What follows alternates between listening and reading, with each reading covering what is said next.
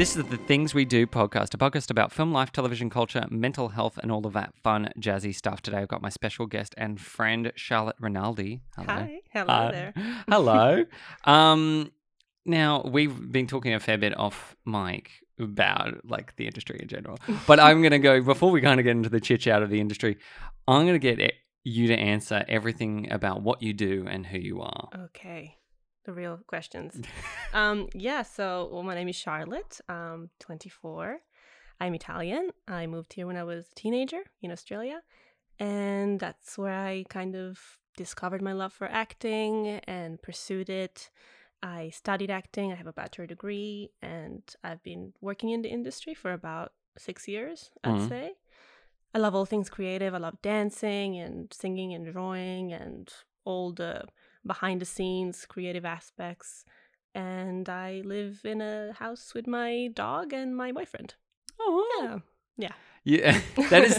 I love the, I love the fact that the dog is the priority. Of course. It's like, yeah. yeah. The like- dog comes first and then my boyfriend. Yeah. Um, was coming here, how good was your English when you came here originally? Not not good at all. Yeah. Yeah. I think the only knowledge of English I had was what they teach you at school. uh, Yeah. Elementary school and um, some middle school in Italy. So very basic like grammar.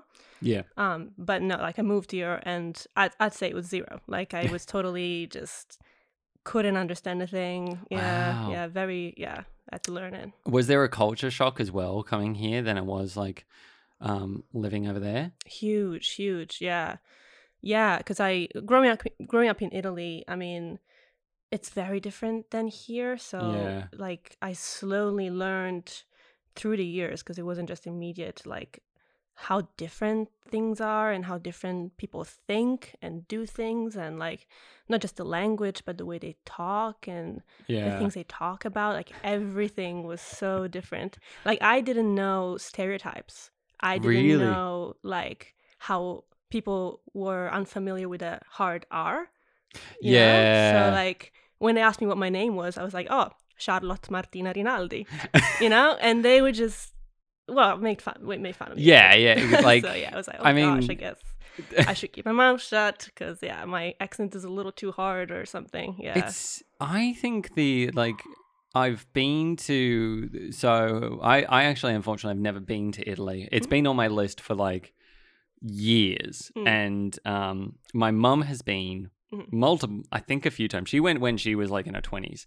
So Mm. my knowledge of Italy is kind of from her Mhm. and a bit of my brother who's also been there. But yeah, it's sort of very much like I feel like it would be very historical. You've got all this history around you as well, and you're coming to a country which has so much less, like only really kind of stolen history of a thousand generations and 200 Yeah. years of history or 250 years yeah. of really the Anglo-Saxon and the probably like heavily Chinese and Japanese influenced um you know Huge, yeah, people here huge and then you know like the you know the Middle East have kind of like probably taken over the more outer suburbs of Sydney Mhm. which if you go out there it's definitely got that Middle East kind of feeling more so but it's Mm. interesting cuz architecturally wise Mhm. it's kind of Sydney doesn't know what it wants to be entirely and yeah Whereas Italy has, you know, I imagine just thousands upon thousands of Mm. years of history where you look around and you just go, oh, that's right. Like, yeah well you know it's interesting because I, I do believe like living in a place and visiting a place is hugely yeah, very different so when i lived in italy i was like bored like I, I, I would look at sydney and go wow you know Yeah. it looks so modern and futuristic and cool. And italy was like this is old and dusty and dirty you know? But now that i moved here and now that i've lived here for a couple of years i'm like oh i see why people like italy so much. Yes it is artistic and there's his history and yeah, yeah art wherever you look. And I, I do miss that now and i do appreciate that now a lot more. Yeah, um because yeah no it is a beautiful place like i get it now but when i when you live in it you don't you know? yeah. it's um yeah, you don't appreciate it as much. Yeah, so like it took me moving away to be like, okay, this is yeah, Italy's nice. I get it. It's pretty.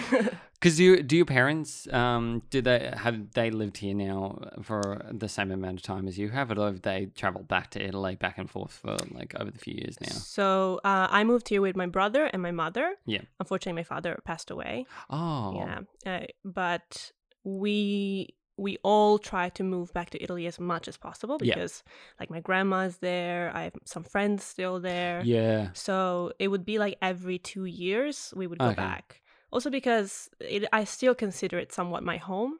Yeah, So I just have this feeling of like I should go back. It's time to go back to Italy, you know, yeah. to reconnect. Yeah. Did that because you know the downside of the pandemic, Italy got such a huge hit with it. Mhm. How was that emotionally for you and your family when you couldn't travel? Was that very worrying for you? Oh gosh, that was the worst part of COVID. Not Mm. being able to leave Yeah, was the hardest thing because I love I love traveling. So I love I need that break, you know, Yeah. to go somewhere anywhere in the world for just like a couple of weeks every year. So being told, you know, you can't leave, Yeah. it was oh, it was so hard. Um, luckily, nobody in Italy that I know got affected with COVID. So my grandmother's fine and everybody. yeah, Um, but like it was really worrying, you know. And my grandmother every day asks, you know, when are you coming to, you know, to Italy? Mm. And it's like, well, when they open, unfortunately, we can't. Um, but now that they open, for example, I booked my tickets. I'm going. Yeah, I was just waiting to be able to go back. yeah. Because Mhm. like that's that's the thing that I know. Um, a lot of people also would just had that hesitation, um, with with traveling, and like that sense of you just couldn't leave. And I, like, I, fortunately for me in my situation, all my family are here. Mhm. Like I have very few relatives other than my brother and his wife living in Germany. And that is the only family that I have overseas currently, like other than Mhm. extended family relatives. So there wasn't that pressure of like, oh God, I have to go and see, you know, my grandma and, you Mhm. know, and sort of like, you know, be so disconnected from her. Mhm, yeah. Um, yeah, that's that's that's nice. Like, yeah. Yeah. um, I was really like truly just waiting for, Yeah. you know, borders to open. So Did you feel like the, you know? Did you feel like when you lived here that people weren't taking the the pandemic as seriously because of that when you couldn't leave? It was it, it was interesting. It was Yeah. an up and down, you know.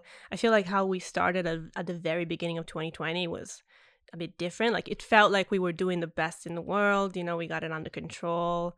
Um and then, you know, like Italy was doing terrible. Yeah, And then things just kind of switched, I feel.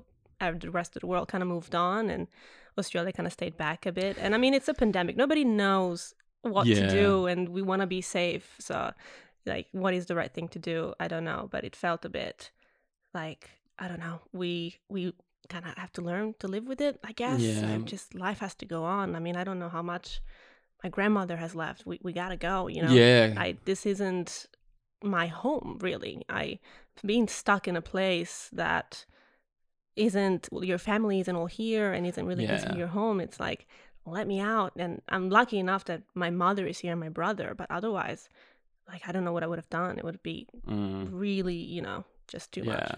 Mm. I mean, like, um, that's that's fantastic that you can go and see her again and be Mhm. able to, um, you know, be with her because you know, like being with relatives, especially when they're, you know, getting older and Mhm. everything, is just like, yeah. Because is she in her eighties or is she in her seventies? 80s she's um 85 Oh wow, something like that yeah yeah she's done well.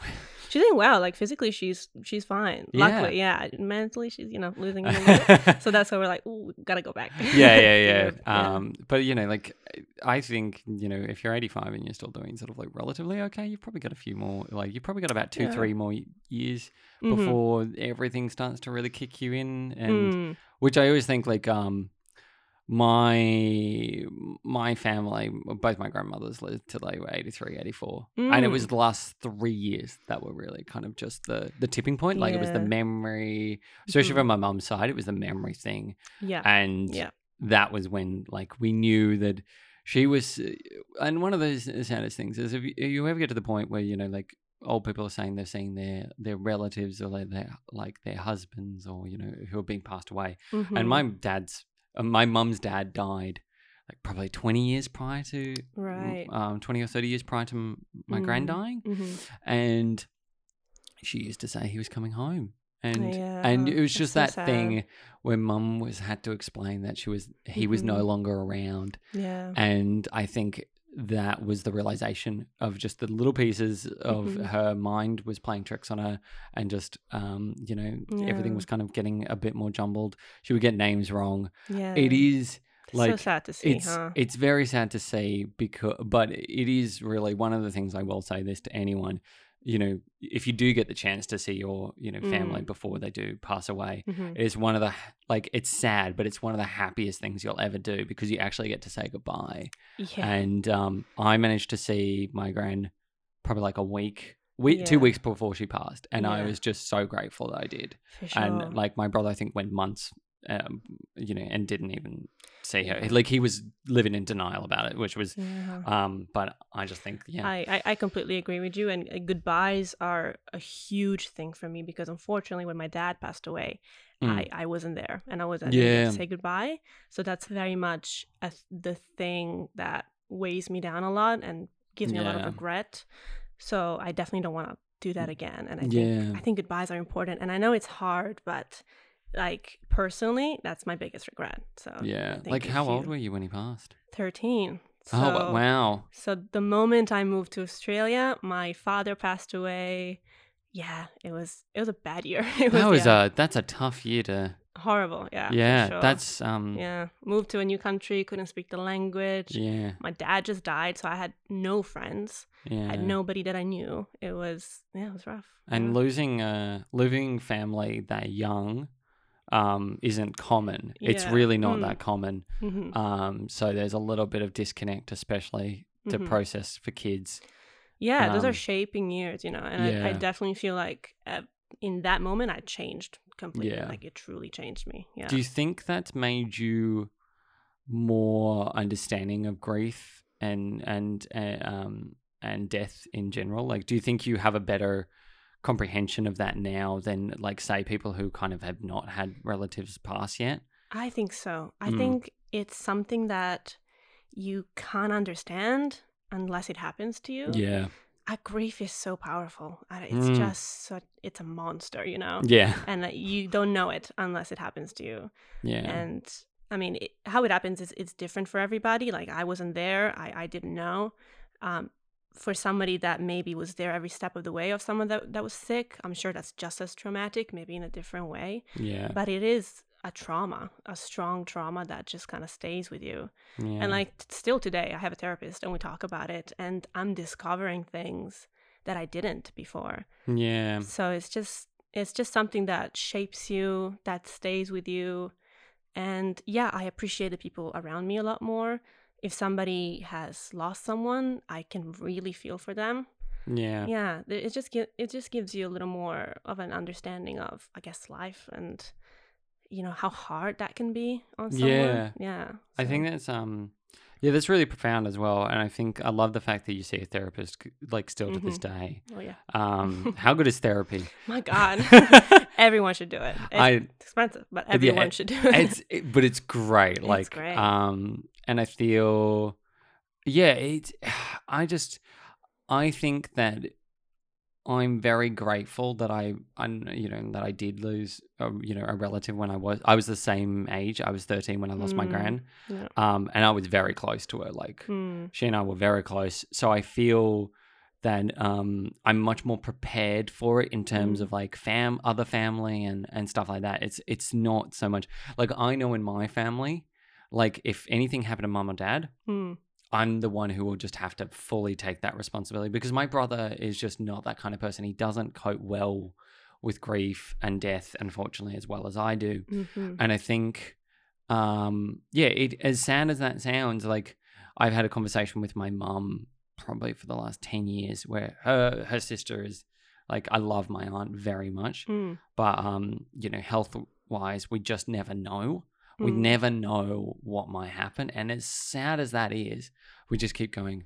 You know, this might be the last Christmas. Like, let's just prepare that you're in mind prepared yeah like um and i think yeah because mum lost both her mother and her Mm. brother in the space of a year. Oof, And her rough. brother unfortunately died of a heart attack. Oh gosh. Um, and, and the worst part was it was in front of um, his son.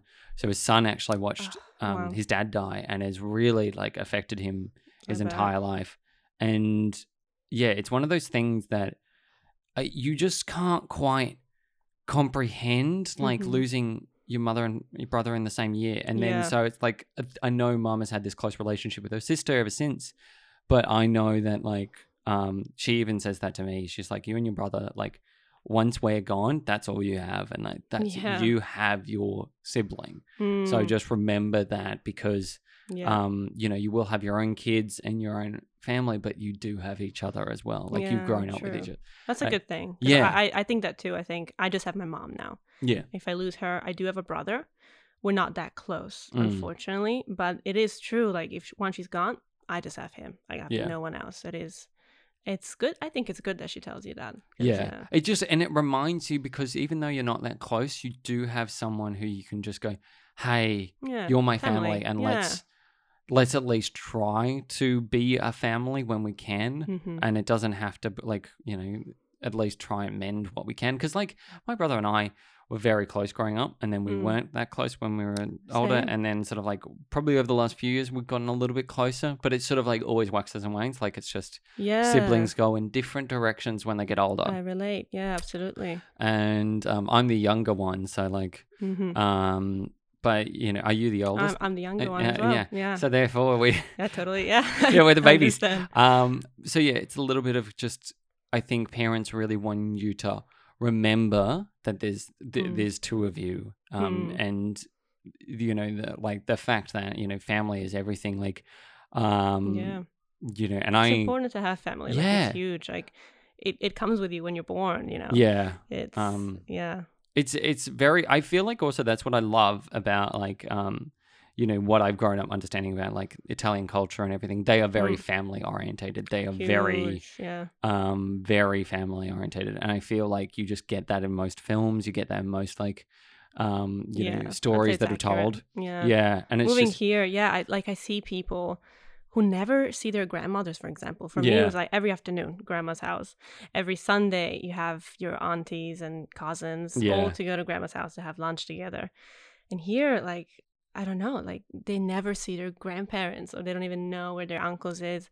It, yeah, it's such a a divide. Like other Mm. than their immediate family, like mother and father yeah and brother and sister, like that's kind of it. And it's yeah hugely dif- different in Italy and I guess Europe.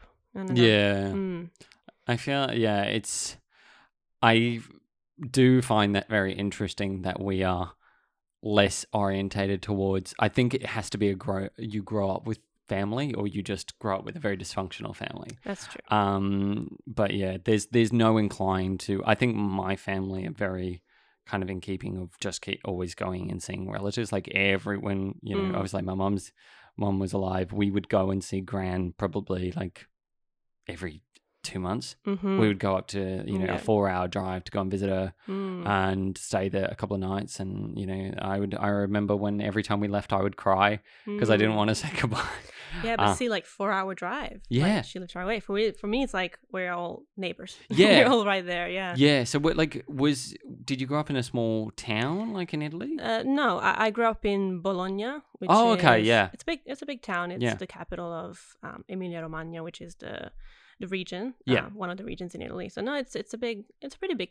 city. Yeah. Yeah. So not, and it's kind of center north of Italy. I feel like a lot of Italians here are from the south, which is different. Like north Yeah. and south of Italy, totally different. really so what's the what's the cultural sort of like significance in that Um, South is a lot more like what you would probably see in movies. Right, like, uh, okay. They're very old. Um, that like they have dialects, for example. There's some dialects, well, all dialects in Italian. I don't understand. It's like a completely different language.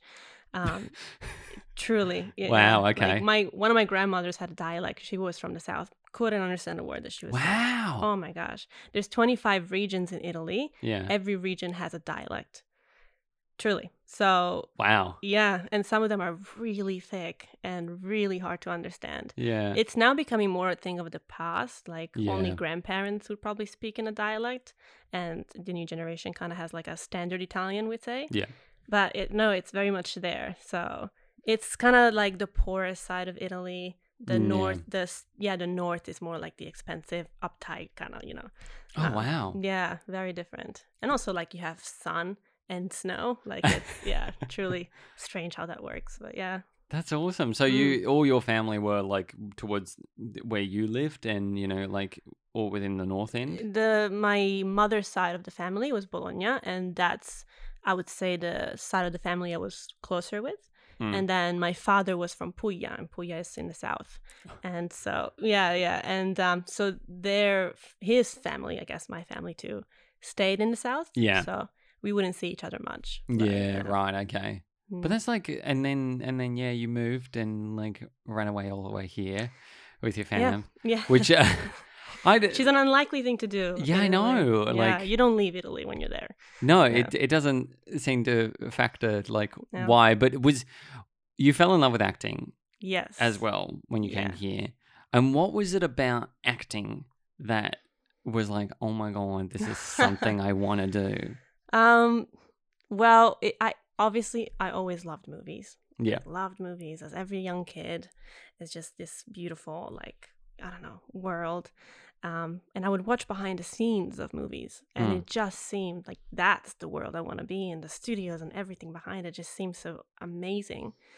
Um, and then I moved here, Mm. and I was a introverted kid, no friends, couldn't even speak the language. Mm. And one time, this girl took me to like um like a little theater in the city that I lived in, um, and uh, she was doing classes there, like acting classes. Mm. And I sat in and I watched, and it just I was like, oh, that's it. That, this is it. that just seems like so much fun. Like I don't know. It's just like, oh, that's what I want to do. Yeah. And so I I started doing that. I started doing classes, and for me, acting just allows me to be myself Like- yeah.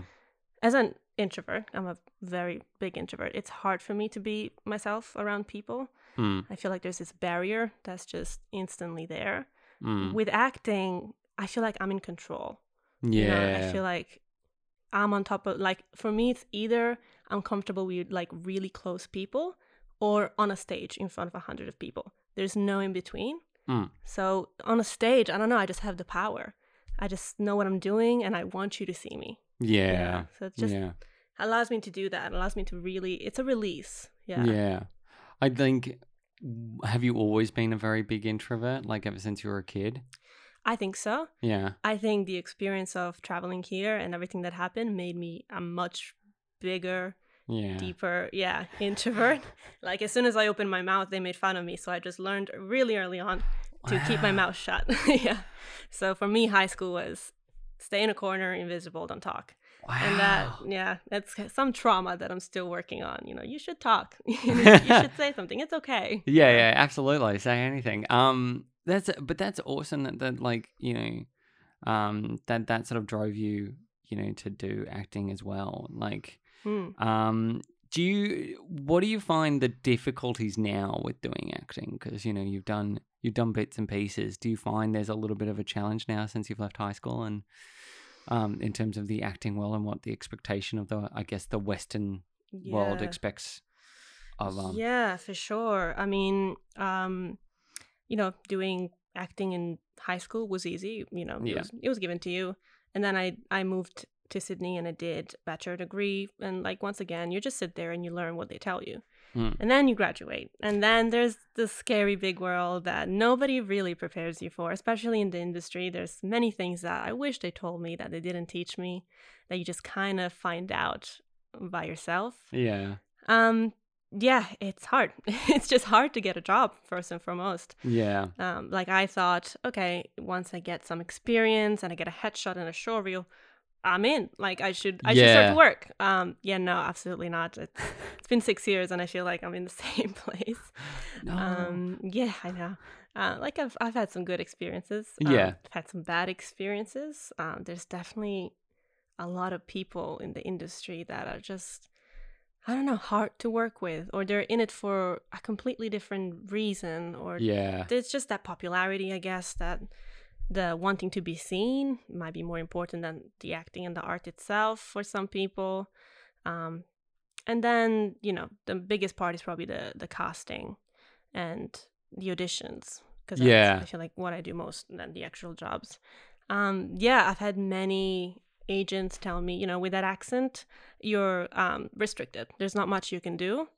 Um, you might be put for Italian roles, and I am. But then when I am put for Italian roles, I never get them. I find some, yeah, truly, I an Australian girl got it that maybe What? has a Italian grandma or something, and it doesn't really matter. So I find myself in this weird little place where it's like. I don't know where to go. Like, what do I do?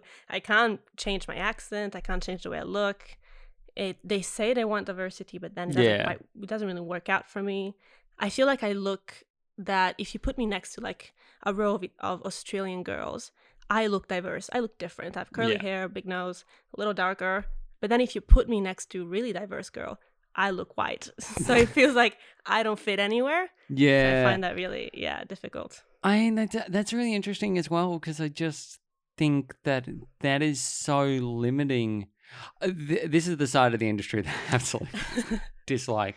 It's very limiting when someone says your accent is limiting to what you can do.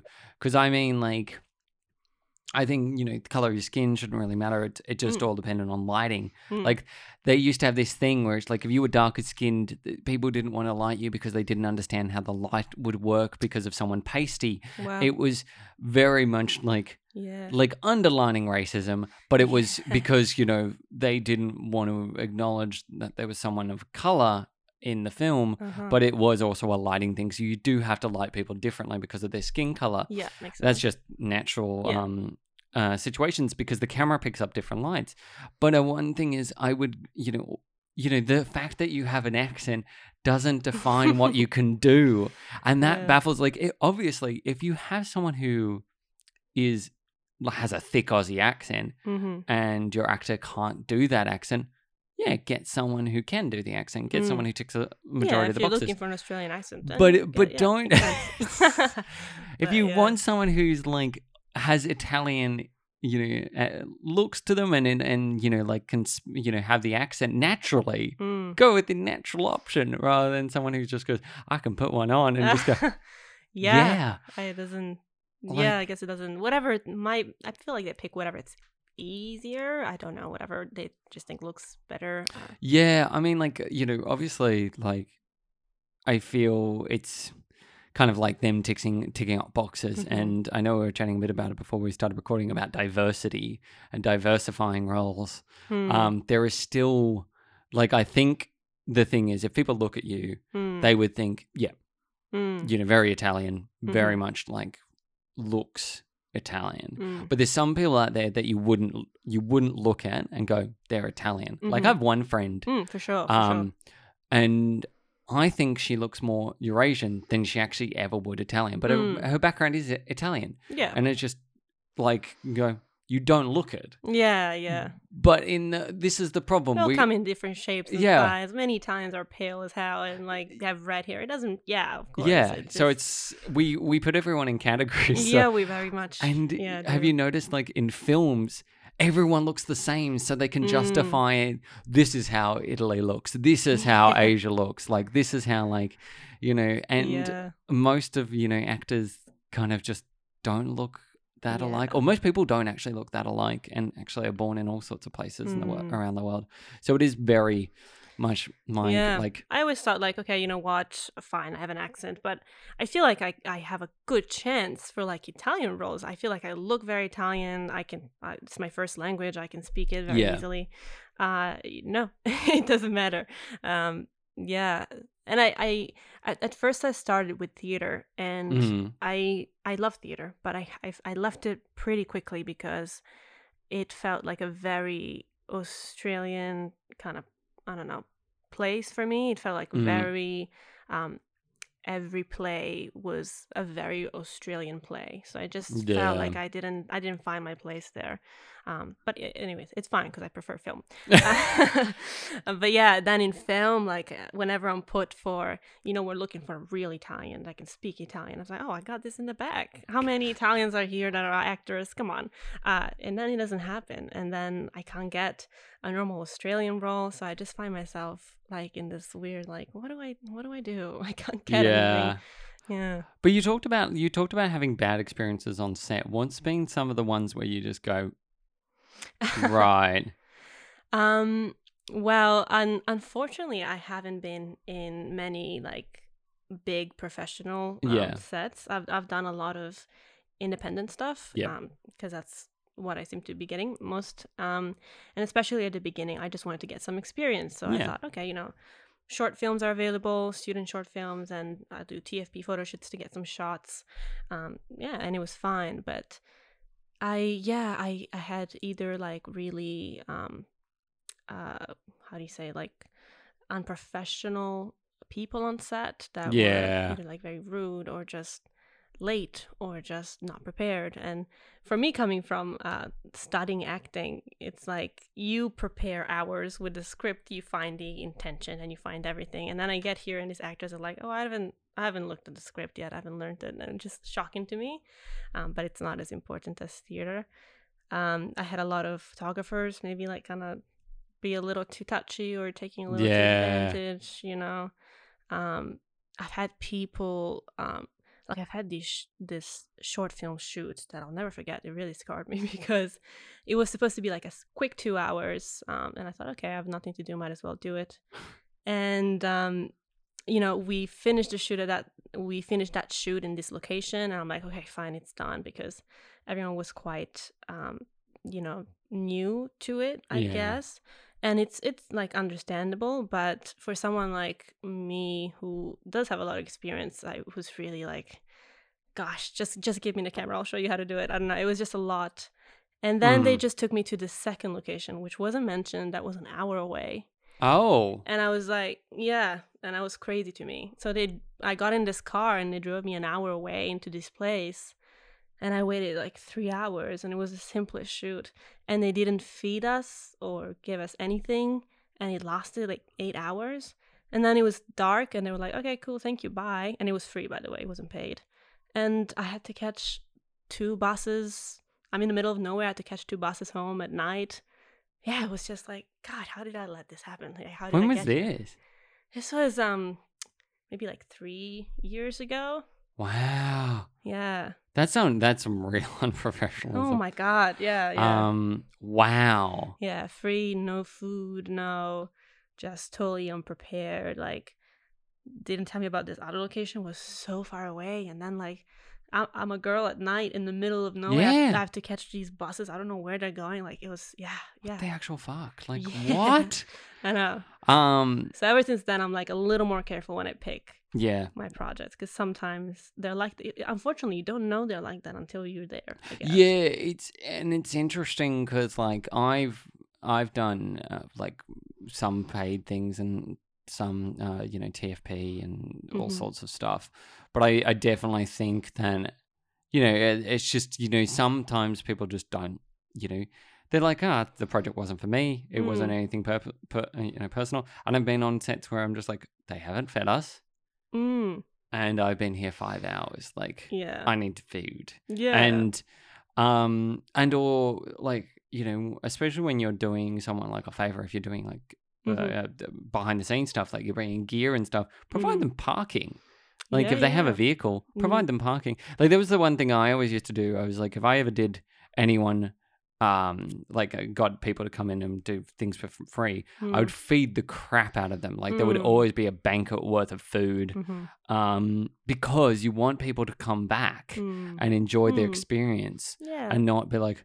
oh, that was like um, sure. the worst experience. And I had one shoot, this was years ago, where it was like, I was like, oh my God, this seems like the most unprofessional shoot I've ever Mhm, done. mhm, Um, and it was because myself and the DOP just didn't see eye to eye on what we wanted. mhm. And they were kind of like, they kind of wasted everyone's time by doing these things. That it was kind of like my naivety of Yeah. not taking charge of the situation. I was like. I was like, oh, I should have just said to them, "No, this is what I want. Do it," or For we're, sure. we're wrapping. I Like, think that's really important to yeah. have, you know, because sometimes you do have to have that. Okay, look, this is a little, you know, yeah, be able a- to speak up for yeah. yourself because you know yeah. you're the one doing it. You're the one in that situation. yeah. Um, take It's- care of yourself. I guess I'm too scared to come across as like a bitch, but you know, you're not. You're just, Yeah, you know, it's it, and I think the thing is also like I've had the people who like worked with me, the actors who worked with me, are happy to come and do anything for me, like you know, happy to come back on any project. Hmm. But it's it's one of those things that they, you know, when you create like even if you don't sync up with one person on set, or it's like a really bad day in terms of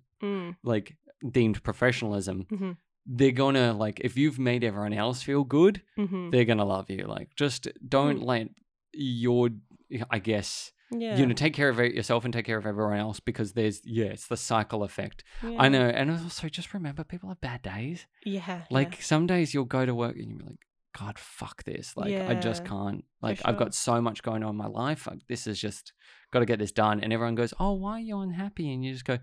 I'm having a bad day, and they're like, "Oh, that was really rude. They're really unprofessional." And you just go, "I'm Oh, having a bad day, yeah. not not like being an asshole." So yeah, there's yeah, that whole sure. um yeah i don't think it's come across as being a bitch to stand up to, you know for yourself and your your well-being and and how do things speed up because i feel like Mhm. being open and honest especially on set is more professional because it puts everyone in the same box of where they all sit and they go oh actually no that's fair like i understand where your you know stresses are coming from Absolutely. because Yeah. um you know a lot of people don't know what other people do and and it's good i think the best thing is to always ask questions Yeah. Like what's your I job Yeah. um, so that Yeah. I can help you, especially with like actors with sound and um, camera and lighting. They go, "Where do you want?" You know, I always love the fact when you know I see actors on set and they go, "Oh, where do you want me to stand?" So that you know, do you want me to stand this way so the light looks good, or you Mm-hmm. Know, continuity wise, like what do you want me to do? And they ask questions Yeah. so that everyone feels like, "Oh, yeah, that's great, that's good." You know, like they're involved Yeah. and they're active part of the the crew. Yeah, because Um, in the end, you're all there for the same reason. You're creating Yeah, the same thing. So why not, you know, um, I don't know, be there for each other and talk to each other and help each other out to make this the best thing that you can possibly make. And yeah, yeah, and just be nice. I don't know, like why wouldn't you want to be? I, I feel like I I think integrity is very important. I, I always Yeah. try to make myself the easiest person to work with. I you know, you text me, I'll get back to you immediately. I'm punctual, like I'm nice. I, I like to talk to people. You tell me what to do, I'll take your direction. I want to make myself easy to work with. Um, because you know, connections are important and maybe you make friends and it's just yeah. yeah, like why wouldn't you be? Um, in the end, it hasn't helped me much, so maybe that doesn't matter as much um, to some people. But I don't know. It's just it doesn't cost anything, and it I, I feel like it makes you an easier person to work. with. Yeah, absolutely. And I feel, um, yeah, I feel it's just come across as gener- generosity and being polite to you know each other is n- Mm. no money or time wasted. Mm, Um, yeah, yeah, it's it's very important. I feel like you've just really hit the nail on the head with when it comes to just like you know being a good efficient person mm, um because yeah punctual you know being punctual like it's funny like you know that, that the saying in film where it's like if you're 20 minutes early you're on time yeah. but if you're on time like if you're on, time, you're late, Yeah, and i have always followed that rule where it's like you get to work or you get somewhere 15 minutes early because you just you don't want to get It's just delayed respect as well. Like, Yeah. I would hate to be a burden to Yeah. all these people who are there waiting for me. Like, I would Yeah. hate that. Like, yeah, Um, and I feel yeah, it's just you know, and also most of the time, like if you are the like one of the people early on set, you can just go and do stuff. Like you can, Yeah. In the end, waiting for an actor is one of the biggest Mm. thing. You, you're gonna wait a lot, a long time on set. That's just part of the job. So, you know, just come prepared for Yeah. it. Yeah. What's been one of the best experiences though you've had on set? Like, what's one of the ones that you're like, oh my god, this was great. See, that's the thing. I always remember the worst one. Um, more than the than the good one. I feel like I, I always keep the, Yeah, the worst it- experiences. It's you know. trauma. it's trauma it's trauma for sure um i don't know for me I, I remember this music videos i love music videos i don't know why they're just the most fun for me Mm. um and it was just crazy like i was all dressed up and like i was like a werewolf and I had this crazy stuff on me and it was just this colorful set and the director she was like super nice and we talked before and everyone was just there to have a good time and um no no no it was just like super fun. Like it was Yeah. just, we were all having fun, and I don't know that one sticks out to me. Um, yeah, I, I'd done this feature film a long time ago, and that was a good experience. Like everyone was professional. It was a cool professional set, which I Yeah. loved, and you know, yeah. So every time there's a good experience, it's just oh, I'm actually like working on my acting and and things like that. So I get to do what I love, and it's a good experience. I leave, and I'm like, I want to do it again, and this, this Yeah. is why I do what I do. Because yeah, That's great. yeah, Like, it happened for sure. yeah, yeah, yeah. yeah had some good short films where i stayed in touch with the director and we worked on other stuff after that and Yeah. yeah so it, it depends um we all do this so that we get that chance to actually Yeah. have that good experience um even though there are bad experiences in the way we just can't stop i can't stop wanting to do it and you know, Yeah. hope that it's a good experience because Yeah. it really it does stick with you it's like yeah. Like do you do you have what makes you enjoy a, a set experience as well? Like is it is it just good communication or is it like the vibe in general? um i think it's a mix of professionalism Mm. Um, and like the vibe as well. If you're a good person, but you are also professional. Um, and yeah, I don't know. It's just when you wake up in the morning and you're like, I'm going on set today. You know, that feels so cool. And, you know, and you're around all these people that are doing their job and they're doing it well. And it looks really cool. And you're there prepared with your lines and you're working with your actors and the directors are like super nice and professional and have a vision Yeah. and you're just working you're all working together and it's a good experience and you're making something i don't know it's just yeah it's just yeah. great mm. Yeah, no, that's that's great. Mm. Like you just want there's nothing like it yeah Yeah. I it's mean, like, this is my job like it's crazy yeah yeah that. like so i want to bring us on to like um you know also when it comes to like mental health as well Mm. as um social media because social media like Mhm. are you are you someone to promote yourself a little bit how do you go about promoting promoting yourself oh i don't know i i i wouldn't i would never consider myself an influencer what am i gonna influence you about i even like saying opinions i'm too scared to do that 'cause Yeah. i feel like too many people might i don't know come back and say something like that's wrong or like i don't Yeah. like that and it's like i'm just gonna keep it to myself um so i'm not i guess huge on promoting myself yeah um, I have fun on it. I, I do like my Instagram just because I like taking photos and posting them and making it look nice. But it's really more for myself, I guess. Mm. I'm too scared to promoting myself. But even though it's important, I, I'm just too scared to like give my own opinion or my beliefs. So, yeah yeah.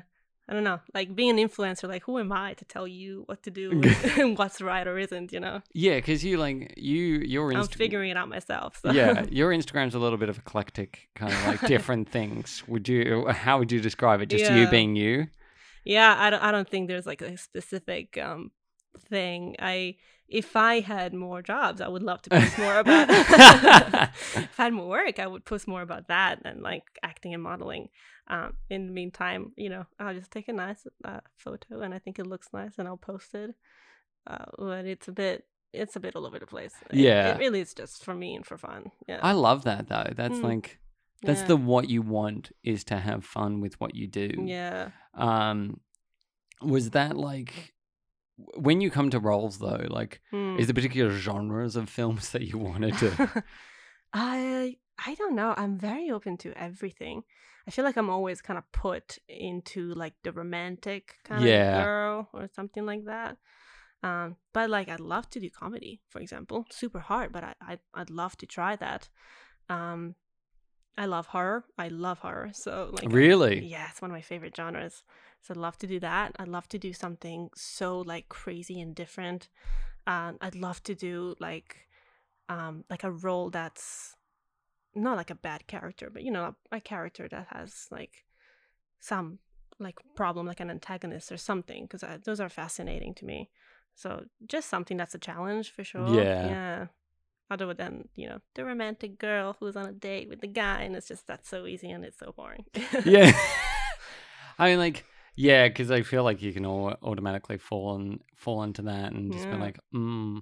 um. But you talk about also, like with the whole, you know, like modeling and stuff, and that world you know, being like you know the off experience with photographers and stuff, but you know some good experiences. Mhm. Uh, th- that is the downside of um, you know uh, time for print, which Mm. you know there is always a little bit of yeah. dodginess to it. Oh, yeah. Um, but yeah, like was was there anything that you were just like was it just the too touchy kind of thing, or was it just kind of like does that you know do you get to a point where you're going okay well you know if I do modeling I want to be paid for it, or is it kind of like you're still a little bit just like if I like Mm. the work I'm gonna do it, but if I don't like the work I won't I won't touch it. Are you raking yourself to what you want to like siphon through more so now? It's it's difficult for me because I believe I'm worth a little more than free. I mean, if I see a photographer that and I love his photos, then I Mm. would love to just collab for sure. Yeah. Um, but I I really find difficulties um getting paid work. Yeah. So I do find myself doing a lot of TFPs and things like that. Even though when I I get to it, um, it's very amateur and. Uh, you know the photos aren't great and uh, so I, I i would rather be paid for it because in the end i, I have six years experience I, Yeah. I know what to do i know how to pose i know everything um so yeah i'd rather do that but in the end you know i need photos Yeah. so i will do tfps um and uh, luckily i've i've done enough of them that i have a pool of photographers that i trust and that i like Yeah. so I will collab with them because in the end, it's it's once again it's the photography itself. I enjoy doing it. I enjoy the modeling, and so I I will do it if I get the chance. Yeah. Yeah, it's a bit yeah. It's a bit of an it's a bit of an eclectic thing, isn't it? Yeah. Like TFPs. yeah. Oh yeah, for sure. Like I've had yeah good experiences and bad experiences. Um, the biggest thing for me that I never knew that I wish someone told me was Yeah. sometimes you may never see those photos again. Oh yeah. Never. or footage. You know, you work on this and you're like, I'm just doing it for my show reel.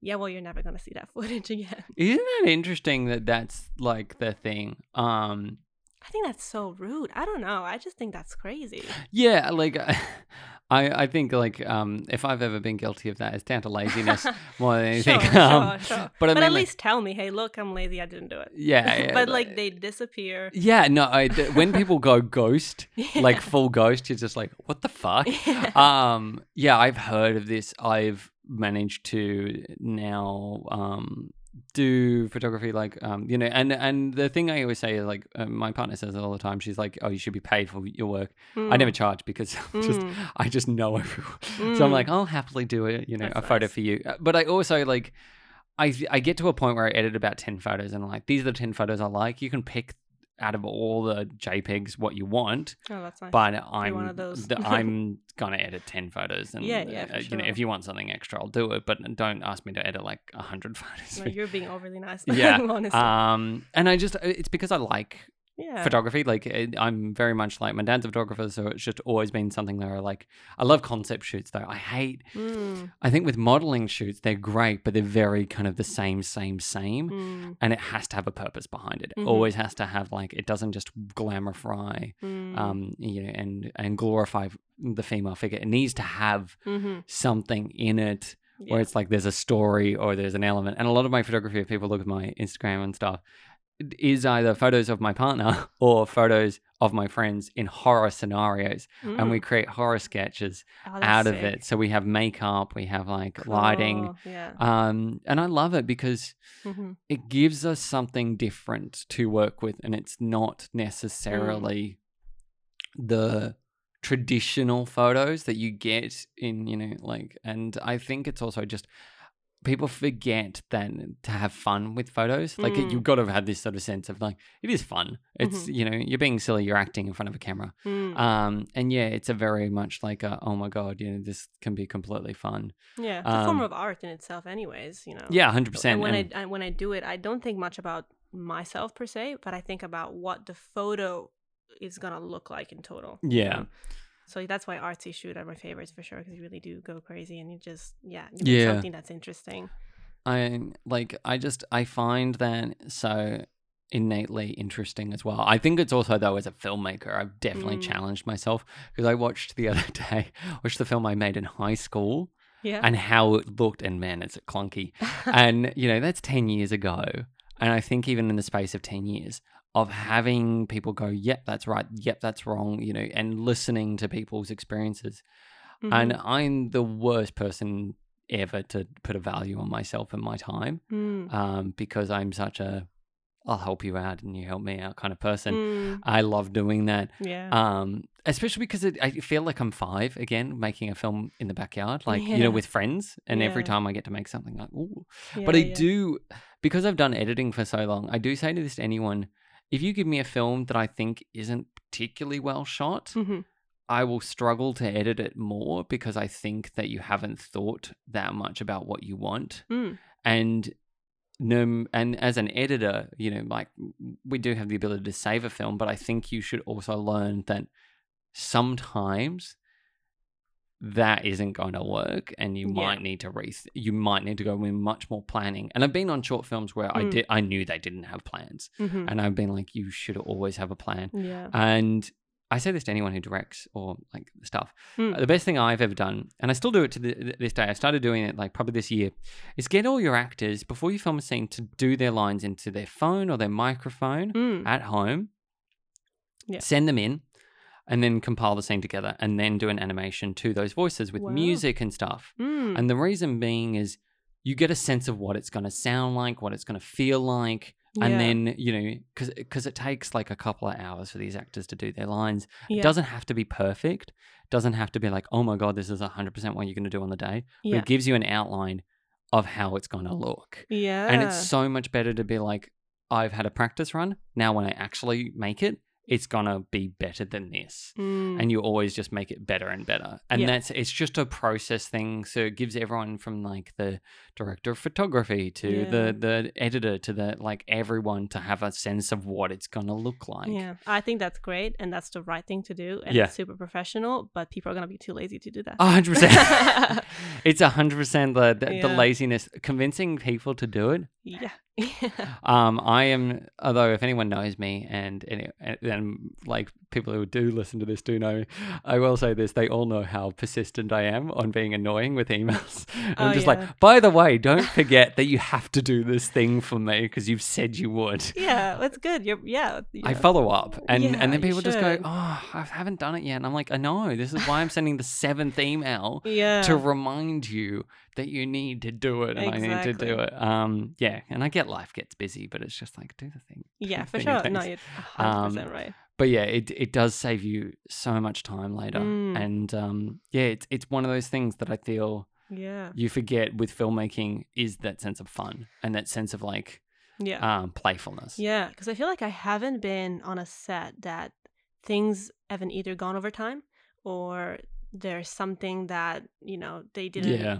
foresee. Like I don't know, you can see the light in the mirror. What are we gonna do? And that takes an hour to figure it out. yeah, Like it, it, there's like bumps in the road in in every shoot. I feel yeah. so like being as prepared as possible. Like it's just gonna save you a lot of time and it's just gonna make it easier for you and and the project in itself. So Hundred percent, and I feel like the ones that um the the definitely the films that I've watched uh, or like short films that I've worked on, Mhm. I'm just like, uh huh, that one was really good, or that one was clunky. Like I've worked on ones where you know directors haven't thought about music.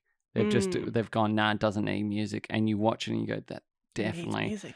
needs music. It is so flat. Oh. Um, and other ones where I've seen where it's like, um, you know, that I've had to cut out certain lines because they've realized when they wrote the script that it actually there was too on the nose to Mm. say certain bits of dialogue and everything. Like there was one film I worked on a few years back, and I was editing it, and it was shot, and I wasn't there on the day they were shooting, but I got the footage back, and it starred um, uh, uh, two uh, wonderful actors, and um, they, yeah, um, Rachel Kim Cross, who was playing the female role, had this line where she had to explain that she was assaulted Mm. um you know while her husband was away uh, at the you know like a war of like i think it was meant to be set now so it was like probably in um iraq or somewhere Right. and she used the word you know rape Mhm. and i remember watching and going no one says this no one uses that word Mm. when they're crying or they're kind of like Mm, especially it yeah. feels so like you would struggle. There was no Yeah. struggle with her saying it. It wasn't her performance. It was just the way it was like a 100%. little bit written that it was like this is written from the male perspective of yeah, you just say it and there's Yeah, huh. like exposition. And when she said it, I hard was word like, to say in general. Like, Yeah. yeah, you've been through it. Like you don't want to. No. it's real if you. Yeah, say it. You, you um, can't say it. so I was like definitely just kind of like, oh, okay, this is needs to be cut. Yeah. Um, and I, you know, like removed it and it sounded so much better just by removing that one word. So there was a sense of just that's where you can save a film. Like you can just remove a word or something in particular and it sounds a lot better yeah. than when you were just originally done it and you're like, oh, Yeah, you know okay. that's a big difference with theater and and Yeah. film because I have my my training in theater. yeah. You spend six weeks working on the same play. You know, you have six weeks of rehearsal Yeah. before doing the play. I don't know, six nights I had. Um, and you know how how you see that play at the beginning of the six weeks is very different than the end. Yeah. You, you really work through it. Like every word, you think about it, you change it. Every action, you you you know, it it changes it. It, it transforms. You don't have that with film. You don't really have that much time, and it's really disconnected because you have the writer, and then you have the director, and then you have the actors. Like it passes down to these people, so they don't really get a chance to really work together as much. And Yeah. everyone might have a different opinion of the same thing, and yeah, I don't know. It- It's it's kind of crazy how you have so much, you know, rehearsal with theater and not much at all with film. it's yeah, it was really It's yeah, it's so true. Like, um, and I feel like you know, I recently went to go and see Hamilton, which Oh, is a great, yeah. great musical. But I one of the things that I do remember was the night um my partner and I saw it. We were sitting and I was just going. I'd never seen Hamilton before, so I'd not listened to the soundtrack or anything. She knew all the lyrics, yes, and um, I sat there and I just go.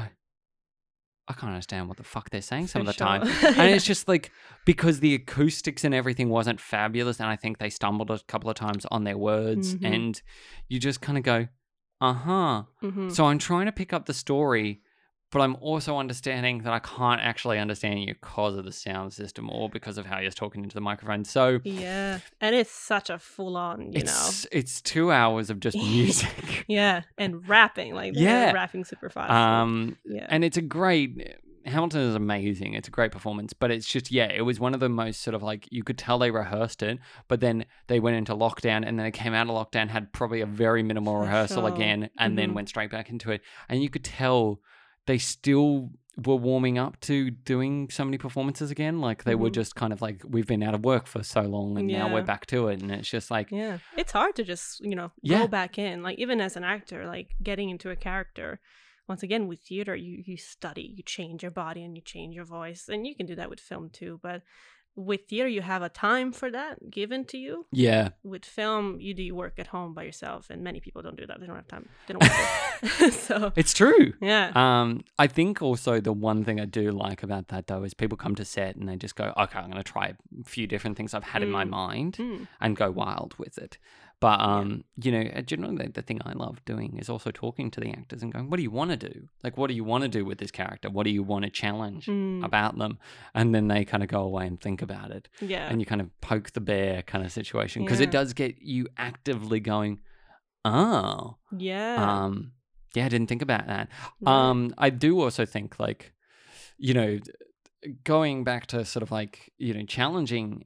I think it's also good to throw actors curveballs. for sure. Uh, just being like, well, how about this? You know, yeah, have you thought about trying this, or have you thought about like, um, you know, one of the things where you watch people on set and they get very hesitant about getting into people's personal bubbles and stuff like that. Mhm. I'm just like, nope, go straight into it. Just, just Yeah. go for it because like if you two feel safe and comfortable, go for it. Like just get in each other's faces about it because yeah, it creates discomfort in the audience as well. Like it, and it's such a small thing where you go, oh, yeah, it's actually quite unsettling. yeah. Um, because know. yeah, like naturally our personal boundaries would be like if you're not intimate with someone, it's probably about there or there, which is like I'm holding my hands probably about like a body length apart True. and you because when you're you know close with someone or affectionate with someone in real life you're Yeah. always much closer to them because you know you are essentially one person Yeah. but yeah, it's it's interesting because in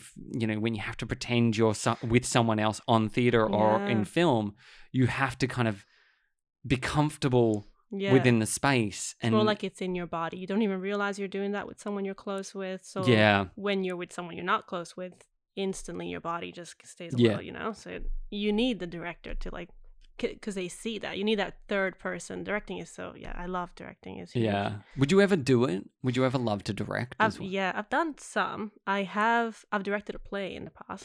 oh, Yeah, um, huge experience. I love directing. Uh, my boyfriend is a musician, so I told him record your songs so I can make you a music video. so I did. I made him two music videos. So Oh my I- I God. directed him with that.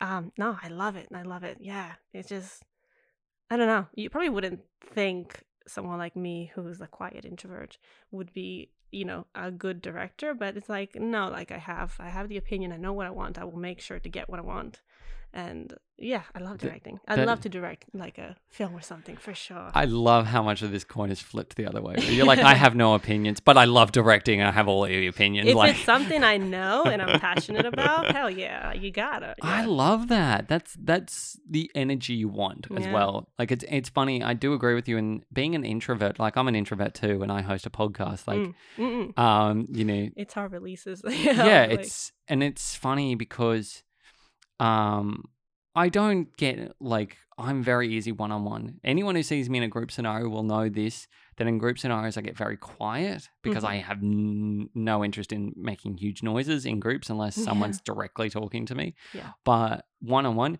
chatterbox galore. Like For I love talking to people because I get more of a way to be, you know, like let down my guard and talk to them professionally and unprofessionally. Like, yeah um, but I'm also one of those people who don't ha- doesn't have a facade. I Mm, don't have this layer of mask. mm, You know, what you see is what you get. Kind of kooky, crazy, and Yeah. um, I think also just in terms of like, I'm very um proactive in making sure everything is a safe space mhm. and everyone's enjoying their working experience if I'm on doing something, or Yeah. just that everyone's having a nice time in general. yeah Like I am, So I think introverts that makes some of the best workers. Yeah. like you know they they listen a lot more than they speak. So yeah, um, you know it- they have that intel of what's going on. They can see things that other people don't see, and if they need to take charge on something, they they will. yeah. they definitely will. Like I, I think that's incredible that you, you know, you're very, you're very energetic and oh and wow, Never- yeah, never been told that in my life. Thank I you. love That's it. nice. Um, you're very like already just from meeting you, I'm just like like oh man, you've got so much energy and a positive energy. Like you have a positive aura and you know and personality about you, which I think is Oh, great. thanks. Um, but I mean like. You know, we'll we'll touch a bit on mental health as well because let's go down yeah. that rabbit hole. How much Um, time do we have?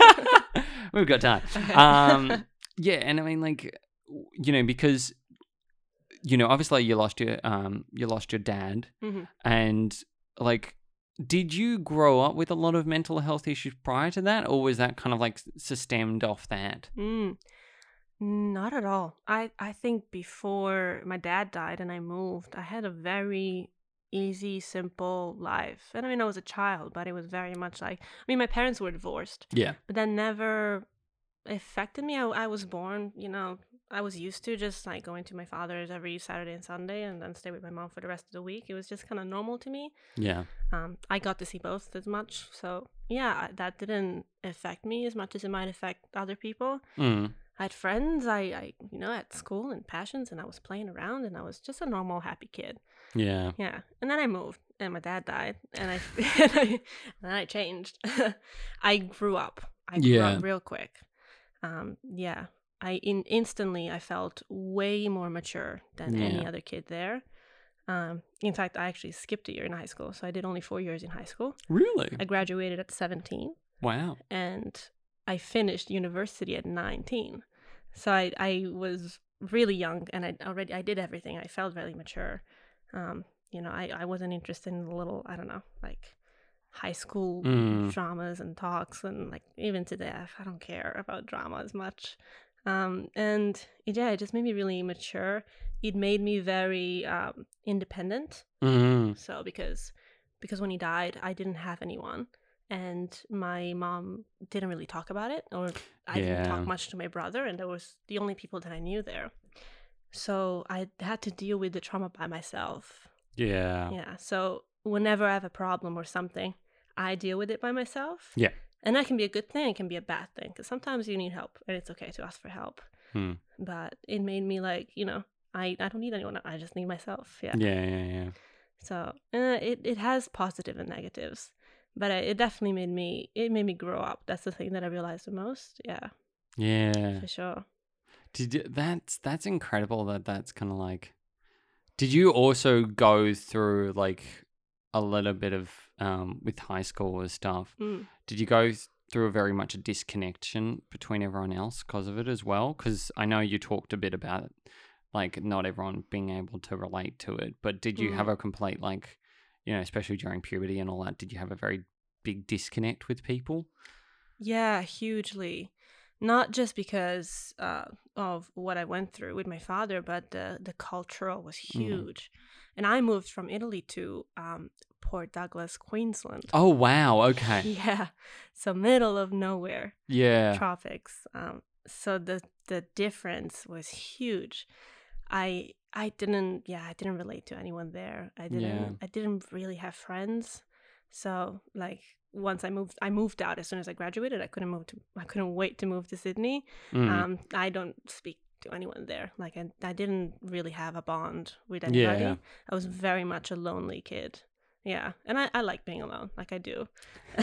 so, eh, luckily for me, because Yeah. otherwise it would be really bad. But yeah, sometimes, um, yeah, that's what the relying on myself is from. I, I didn't really have friends to rely Yeah. on too much. yeah. Yeah, so That's um. mm, It's interesting as well because yeah, like I wouldn't call you know Queensland the most hmm.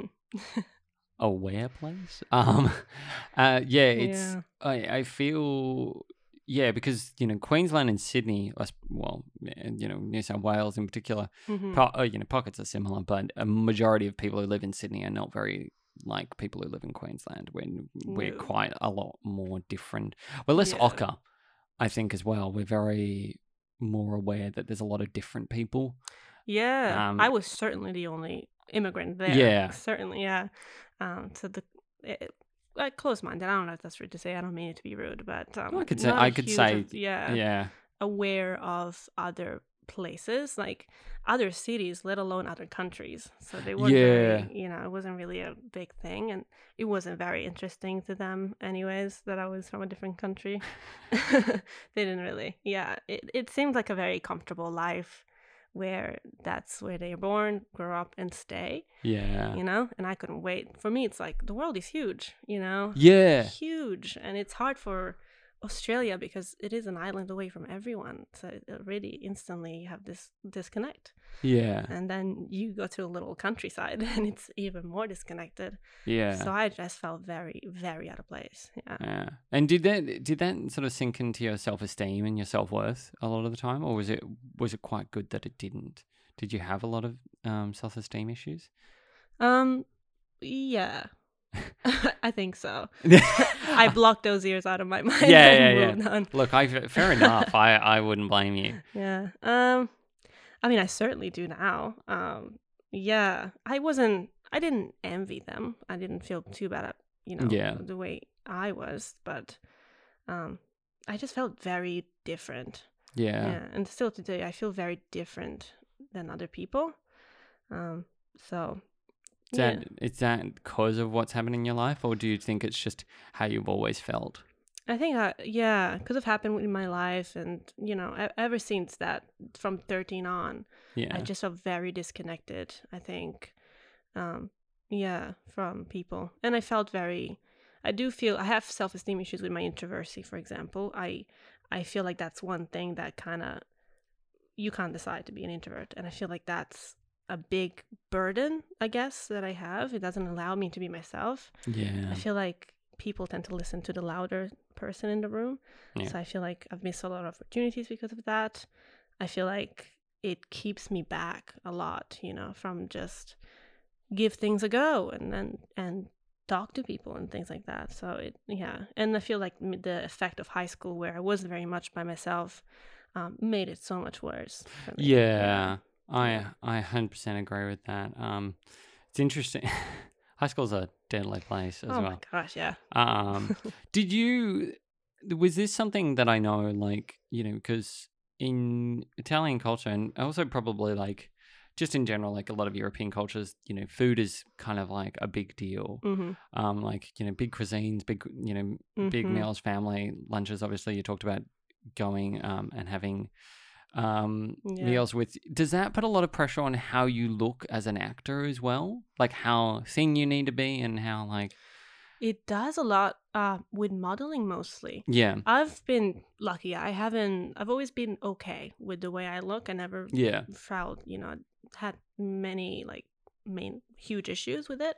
mm, Um, but when I got into modeling, it is really much just about the way you look in your body. yeah. So it is hard to not let that affect you. mm. Um, and I mean, I've never thought Italian food is fattening. Like, no, it's not, delicious not as since well. I, since I moved here, people are like, "Oh my god, pasta is so fat." I'm like, "What are you talking about? What about all the sauces, you guys? Uh, yeah. no, that's sugar. That's just sugar. No, it's um, Italian food is very healthy. yeah, I think. Um, so I was never, and I'm not gonna stop eating Italian food. It's the only thing I can eat, honestly. Um, but yeah, like with modeling, I do feel like I need to keep my weight. You know, yeah, you know, I have to be careful. I, I should be thinner. I should work out more because it seems like that's the preferred body type. I guess. Yeah, and it's harder for someone like me to find work in that kind of you know? Yeah, it, it's hard to not let it get to you. Yeah for sure. Yeah, so it, it is that um, worry about the way you look a lot yeah Yeah. and i have curly hair and it's hard to manage and not many girls have curly hair so it's like yeah you think about yeah everything yeah. That's like. It, I feel like that's the downside of you know being a girl in this industry as well. Like Mm. you know you have all these facets which people Yeah. highly judge. Yeah, Um, there's so much comparison yeah, there really is. yeah Um, like, do you do you feel like that with modeling as well? Like, you know, that uh, some of the time you felt like the photos glorify you in a way that you didn't like. Yeah, there are some photos where I look at them and I'm like, oh my God, Jesus, that's terrible. That's how I look. And yeah, it, it affects me. Yeah, Um, yeah, it does not make me look good. Um, yeah, You know, that might just be in my head. I don't know. Like it, body, you know, issues are really, you know, important. Like, yeah, they really affect you. They're big. And I'm lucky not to be too, you know, have anything too serious about it. But yeah, um, I can see how many girls can really struggle with that. yeah. Because it's like statistically now they're saying that um, Instagram and you know there's been news articles and stuff about this more recently, like social media, like Instagram and TikTok. hmm and filters um, really Mm. put in young girls of any background into this negative Yeah. headspace where they need to look a certain way. Yeah. And like people are getting surgeries, unfortunately, to look like the filters. Yeah. And the filters are there like yeah. to have fun with. They're not there to look like you. Yeah. And it's horrifying uh, as like an adult now because we didn't have this technology quite as frequently Mm. as the kids who are younger now are having it. I'm so lucky not to Yeah. have, you know, be Um, a kid in today. I can't yeah. imagine. Yeah. Because you know like you know you might be too tall you might be too short like how you know there is nothing but genetics defining how your body looks unfortunately. Yeah, and of then- course. but that's good because we don't want to look like everyone else like hundred percent. um i know that um like my partner she took a break. She's taken a break from instagram and tiktok. She's not um she's not really looking at them unless it's Mhm. like someone points something out oh she follows like certain artists that she loves Mm, but it, other than that, she really won't look at other people's posts of Mm. like their, you know, because she's like, I don't want to look at scrolling through this mindless trap because I feel bad about how I look. yeah. And Hundred percent. it's yeah, it's a very kind of like soul sucking, you know, Yeah. you know. And I I used to be the same. I used to like scroll through and be like, oh, these uh, these guys and girls look amazing. Like, why don't Mm. I look like that? And it's like for sure. you don't need to ever Yeah. like look like that. Be why yourself. would you want to look, you know, like everybody else? Yeah. Absolutely. um, but it is. It's it's so strong. Like I I definitely get it. I'm scrolling to my Instagram. and I'm like, gosh, she's so pretty. she's so pretty. Like why can't I be so like you know effortlessly pretty? But it's yeah, it, it's fake, and it's hard to really get that into your Yeah. mind. I remember a specific moment when I was like, oh, that's that's fake, and like she, she doesn't really look like that, and yeah, it's crazy. Um, yeah. everyone actually kind of looks like normal. Everyone has, I don't know, rolls when they sit down. It's normal. It's Yeah. fine. Um, so just be okay with the way you look like, I guess. Like, but you know, I, I think the saying is comparison is the killer of joy. Yeah. And yeah, so true. It's it doesn't it- help you at all. Yeah. No, and I think it's also like um you know, the fact that in the art world everyone compares other people to being like, Oh, they're further ahead than I am and like they might be at the same Mm. spot that you are. Like you talk I about six lot. Yeah. yeah. you talk about six Oof. years and being like, Oh gosh, show showreel and stuff and I've ticked the boxes. and some people have done the same and they've worked on two films or they've Yeah, worked on one thing. And it's like, you know, I know people in their thirties who are just starting to crack the egg open. Yeah. Like it's really we are playing this social media game yeah. to tell each other where we're up to. Yeah. And everyone thinks, oh, they're ahead of me and I've got to catch up. and it's so stressful. It's, it feels Yeah. like it's all about time, you know. Like, hurry Yeah. up, find, you know, because I, I, at the end of every year, I get so depressed. I look at the back of my year and I'm like, I didn't do anything, and it's been a year. Time is so precious, but it's like you're right. Your life doesn't end at thirty. No. You know, like you got, got time. Just do your thing. Yeah. It's hard like remember that. it's like Morgan Freeman, I think, had his first proper thing uh, probably after when he turned like late forties, early fifties. Yeah, Um, same with Oprah. Like she Yeah. was she was Harrison Ford at two. I think he was forty. He was like Yeah. carpenter or something. I don't know. Yeah, yeah, yeah. But it's just like you don't have to be, you know, and and now these people are like in their seventies and Mhm. 60s and they're just still doing like film, Yeah. film, film, film, film. Yeah. But it's it you find little grooves where you've done it, you know, like I think the best stories are like, you know, some actors saying, I used to eat the leftovers when I worked in the restaurants because I couldn't Mhm. afford my own dinner. Yeah. So I'd eat what the people the patrons didn't want to eat, Yeah. put it in a takeaway container and heat it up when I got home Mhm. and that's was their life and yeah can you imagine that that that was yeah. the way you had to live to be actually break it into the industry and then Yeah. 10 years later you actually do get proper gigs exactly. um like you know it's it's just incredible yeah. to how that juxtaposition actually happens Yeah, it's amazing. um but yeah it's just hard work really everyone is. forgets that it's just keep doing what you do because Mm. you're going to get there eventually and you know and shout outs to everyone who Yeah. you know are in your network family or you know part of your group of just going oh yeah that's awesome that you're doing this thing and you know shout out and everything Mhm. give them credit where credit's due because that is important Mm. um, to do sh- shout outs towards people That's true because it is. It's such. There's so much negativity. I Yeah. feel you know it's really hard not to be uh, hard on yourself. It, it is a job where literally you get rejected. Like yeah I feel like it's the only job where you get rejected constantly, over and over and over again. Yeah, How do you not take that personally? How do you not go, "What is wrong with me? Something's wrong with me." But it's just it, there's so many people that want to do the same thing. It's a lot of hard work and yeah yeah, it, it, it's hard to you to keep going and not judge yourself. yeah But it is what you have to do. Yeah. Yeah. And I mean, like, you know, the fact that your resilience and to keep Mm. yourself going Yeah. is the best thing that you can do because, you know, like, yeah. And I feel like this, this is kind of just like, would you, because you, have you got a website and stuff? I do. Yeah. I don't really Yeah. use it, but I do have a website. Yeah. Yeah. Do you think that sort of makes you feel, you know, because I know a lot of people who, you know, have a website, they have Star Now, they have like Mhm. Instagram, they sort of network in a whole bunch of different ways. I think Mm. it's good to have different things Mhm. that you use. Like IMDb is great, Mhm. like to have an IMDb page. Um, they are expensive to run though. They're like three hundred dollars a year or something like that. Yeah. Um, they're not cheap, but you know when you have one, you can at least just mandate it and it's Mm. there. Um, but yeah, some people don't even have those. They don't, you know, they don't have anything like that. Mm. Um, I guess they always say, you know, if you um, aren't finding work or, you know, you're not working, make your own thing, I guess. Um, I always find that really difficult because I don't consider myself a writer at all. Yeah. Um, I'm creative in every other aspect you can probably imagine. Writing, not for me. I always, Really? I've always seen it as a more academic thing. yeah. So it's been my like I hate it. I hate it so much, but I feel like it is the one thing that is stopping me from making my own work. Like, do you want me to direct it, act it, um, do the light, the camera, the editing? I can do it.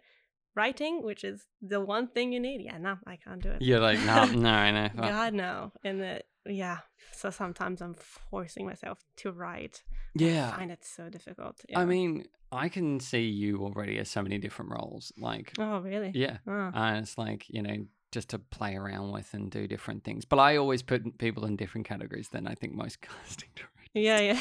Because it's just like challenge yourself. Thinking outside of the box. Yeah, I think it's like, oh, you can do that. Yeah, that's easy.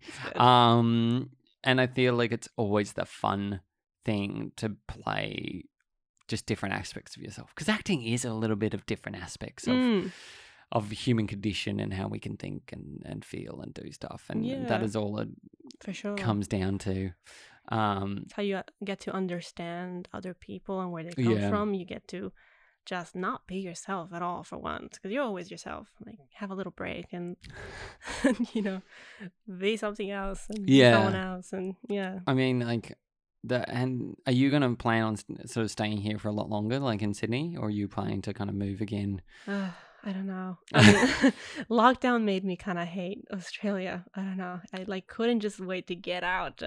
Um, but I can't. It, it's so creative here. It really Yeah. is. Like everyone's like acting. I, I can't imagine doing acting in Italy. I, that was also like a big reason why I moved away. I don't think I could have ever become an actor there. I don't think that was gonna be an option. So like there's a lot going on here. There's a lot of opportunity. Like it's great. People are so creative. So if not staying here, um, I do love Vancouver. I traveled there once and I just want to go back. So maybe oh, amazing oh my god, I loved it. It was the best time of my life, honestly. so I'd love to go back there. Um, see how the industry is there. I don't know. Um, but I also the idea of staying in the same place forever kind of scares me yeah because I've moved so much and I come from a different country. yeah I know how big the world is and how much there is out there. It's scary for me to just stay in the same place forever, you know. yeah yeah But I I think I plan to stay here for a bit longer. Yeah, hopefully if things work out. I mean, like, like uh, already talking to you today, I'm like, I, I want to work with you. You sound great. Ah, Like, sick. um, but yeah, Yeah. it's sort of like just I know what it's like because I think long term Yeah. plan for myself as well. One day to go and stay in Canada, you know, and live Mm. there for a couple of years or something. yeah. Um, because my partner's part Canadian, her dad's Canadian, so it's like you know, yes. yeah, free little like um, you know, visa there. But you know, Yeah. also yeah it's just the experience of getting eh, experience elsewhere like the the, the industry is 100%. completely different in different countries and so like Mm, you know always the thing that I I'm enamored by is you know the chinese film industry and that is mm, huge mhm. huge huge huge huge huge and they just kind of throw money into Mm. films and you watch their films and uh, like for the life of me some of their action films make no sense but you know the fact that they have so much budget yeah. is insane. But you know, also like um animation in, in Studio Ghibli in Japan, like is also a huge Wow. Yeah. um conglomerate over there. So there there are, there are other industries Mhm. where it's like you know translation and you know stuff goes overseas. Mm. But also, if anyone wants to go and watch international films, go on to Oh, things like yeah. you know the international film festivals and Sydney film festivals, which do have international films in them as well. Absolutely. Because like I've watched a lot of foreign films Yeah. and they are so good. I know. And people just kind of go, "Oh, subtitles." I'm like, "Read Oh the fucking subtitles." God, I swear to God, yeah. It feels like now that like Squid Game is such a big thing, it's like, yeah, you know, other countries make some good stuff. I know. It's like just- yeah, you know the funny thing was when Squid Game came out, I was like, I'm not rushing to see this because I've seen so many foreign things, and I'm like, yeah. this just feels like it felt to me like they were making something that was particularly like poignant for the Korean market. But Mm. but everyone was like, oh my god, you need to watch Squid Game. And like, Mm. have you watched f- shows or films with Already. subtitles? Yeah, yeah, Like, yeah, Have you watched any? yeah, So you're 100% right where people Yeah. do just go, "Oh my god, this is the best things in sliced bread. Yeah. And I'm like, And it's Korean. It's Yeah. like, yeah, well, you know. um, it's like, also read the subtitles. As someone Ah. who learned a different language, just just read the subtitles. You'll be you can do it. yeah, I, You'll be fine. you know, the funny thing is though, I always or have learn the language. you Yeah, know? I have subtitles on every film now. Every film, even if it's English. Same, same, I'm getting yeah. so bad at you know because accents like they're just hard to understand sometimes. Oh god, yeah. Um, but also recording might be off. Like I Mhm. just I'm like Me I- just need to understand what the fuck they're saying. And also, like, I grew up in Italy, so Mm. every movie was dubbed in Italian, and that was normal for me because I had to Yeah, watch a movie, so I had to understand it. Yeah, when I moved to Australia and I started watching things in its original language, Mm. which was American, my God, so much better. Oh my God. yeah, Um, the first thing that I watched was um, The Fresh Prince of Bel Air, and since I'm when I moved here, and watching it in its original language, because also it has that you know kind of like talk, yeah, yeah. ghetto yeah. talk that you can't translate. No. So watching it in its original, it's like, God, this is so much better. I'm never gonna go back to watching something dubbed. Yeah, you have to watch it in its original language. Yeah. Yeah, I, I say that to anyone. I think the only films that I've not watched in their original language is like animated films, which are like Studio Ghibli and stuff like Mhm. that, Yeah. because you can get the English versions. But if I were to watch anything live action, 100%, I would never watch it in English. 'cause- Yeah, you're watching something half. Like you, Yeah. you're getting that that performance. You're getting half of it. You know, Yeah. you can't really. Yeah, yeah, yeah and it's and it's just yeah there's there's kind of like this disconnect that you Mm. go through a film where you go that is clearly poorly dubbed yeah. like so, and and sometimes they are like you can see this person talking about a thousand words and Mhm. it basically shortens down to that did not translate at all like they just abbreviated what they actually said and it's- At times, I'll watch um, movies in its original language that I've only seen in Italian when I was young, Hmm. and I'll realize, wow, that that's what they said. That's so much better. Yeah. like, yeah, i watched um i watched train to busan and peninsula in their Ah. original languages um both are great films like i i think i think i saw peninsula in its original language i think so because it had subtitles um but i was still like that film is great like they're a, good zombie film yeah. but also just Train to Busan, yeah. yeah it's a easy and um yeah i think god i've watched i i think the funniest thing if you ever find this horror film it's called um suspiria the original Oh, yeah, and no, you know like yeah, yeah. and i find it so funny that the dub is like different people because some of them all had different like didn't speak english a lot of the actors didn't speak english like hmm um i can't remember for the life of me where it was filmed in italy Yeah. um, but it's filmed Wow. bits and pieces around Italy, and it's just this sort of neon lighting, uh, Yeah. eccentric piece, and I love it because it's just, it's a little bit hokey. It's a little bit like hodgepodge together, but they made a film that is really fun to watch. But also the dubbing isn't so bad that you go Mm. I'm pulled out of it. That's good. But I don't think I don't think they have a version in like obviously in Italian. I don't know if that actually exists. If there's a version in Italian. I don't know. Um, I'm I, I probably they've done maybe. a dub or something somewhere. Um, Yeah. because I know it was all the people had to, when they did the dialogue for that had Mhm. to say it in English, Mm, and then they got other actors to dub over it with better, you know, like clearer accents and everything. Just like it's crazy how I once dubbed a- movie in Italian. Mm. Um, and uh, this guy, he was crazy, the director. Um, he, he shot it with um, English actors, right? And so Yeah. they were speaking in English, and he wanted Italians to dub it over in Italian, and that was the film. Like it wasn't Yeah. in many languages. It was Yeah, yeah. just so it it was just horrible dubbing, you know. In, Yeah, on yeah, top yeah. and he was on it was on purpose. I don't know about that. He wanted that, but yeah, it was crazy. It Oh was fun. God. It's fun to dub though. Yeah, I. it's fun to dub. it's fun to dub. It's um what what here on the last note though. What is the one most common thing you are asked in audition processes with about your accent? What is one of the things that you are? um, I don't get asked much, frankly. I don't know if that's a good thing. Um, um, they might ask me if I can do a standard accent, uh, which I don't know. I, I can do more American. I, I can't do Australian, unfortunately. Oh no, don't. Zero, not at all. Been here for a long time, and it's impossible for me to do Australian. Um, can I speak Italian? Yes. Um, yeah, but uh, like this is kind of it. Like this is my accent. It's a bit of a mixture of things. Mm, I get many people being like, "Oh, are you Canadian? Are you American? I yeah. wouldn't. Yeah, like know. I. I get really different. Sometimes I get people like, "Oh, you have an accent." I get such a mixture of things. Yeah. That's so interesting. I'm like, what? yeah. I mean, me too. That's oh my god. I get the instant like, "Where are you from?" because I can hear my accent, or the "What? You have an accent?" Yeah, yeah, yeah. Yeah. Or are you French or Turkish? I don't know. I get a lot of things. Um. I can understand French a little bit. Mm, Turkish less so. hmm yeah. Um, I can also even understand like Spanish. yeah, like if someone was from your, like- Spanish. Like if it's like, oh, you're from Spain. It's like Mm. similar. Or I get people fully like Italian. Yeah. I one time I was sitting in traffic, um, and I had my window down, and I, this guy was next to me. We were stopped in traffic, and he lowered his window, and he was like, um, what did he say? It was something like, "Where from in Italy are you from?" I was like, "Why did you? How? What?" I'm just sitting in traffic, and I'm like, "Bologna." I was like, "Yeah, cool. What's your name?" it's like, "How the hell did you know?" From looking at me through the window.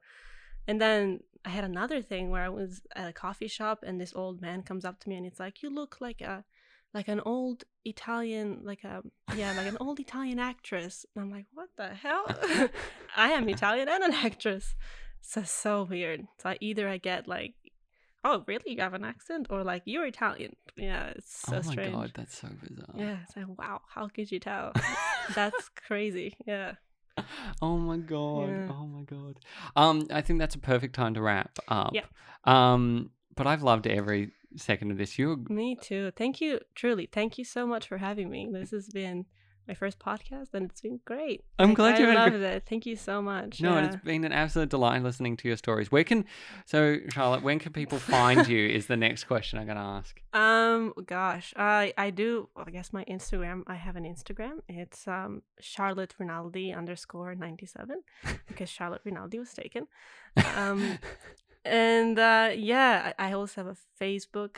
Um, Charlotte R. That's my acting page on Facebook. Yeah. And I don't know, you can find me on your local shop around the corner, just coffee shop. yeah, go and stalk her when you just find her and tell her that she looks like an old actress. Yes, please. it was in a nice way, like those old timey, like Sophia Loren kind of things. oh, I love it. Yeah, yeah. Um, and if you want, you want to go and check out more episodes of the things we do, you can check them out on Apple and Spotify. And I will be speaking with another guest next week, and I'll speak to you all later. Goodbye.